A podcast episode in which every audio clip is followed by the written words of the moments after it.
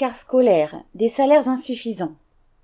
D'après la Fédération nationale des transports de voyageurs, un organisme patronal, il manquerait 8000 conducteurs de cars dans le pays à la rentrée de septembre et cela pourrait avoir des répercussions sur les transports scolaires.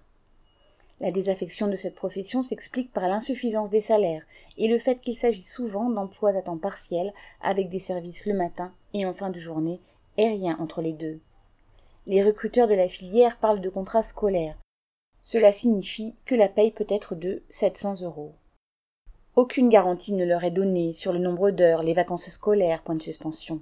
Alors les candidats à la formation jettent l'éponge assez rapidement.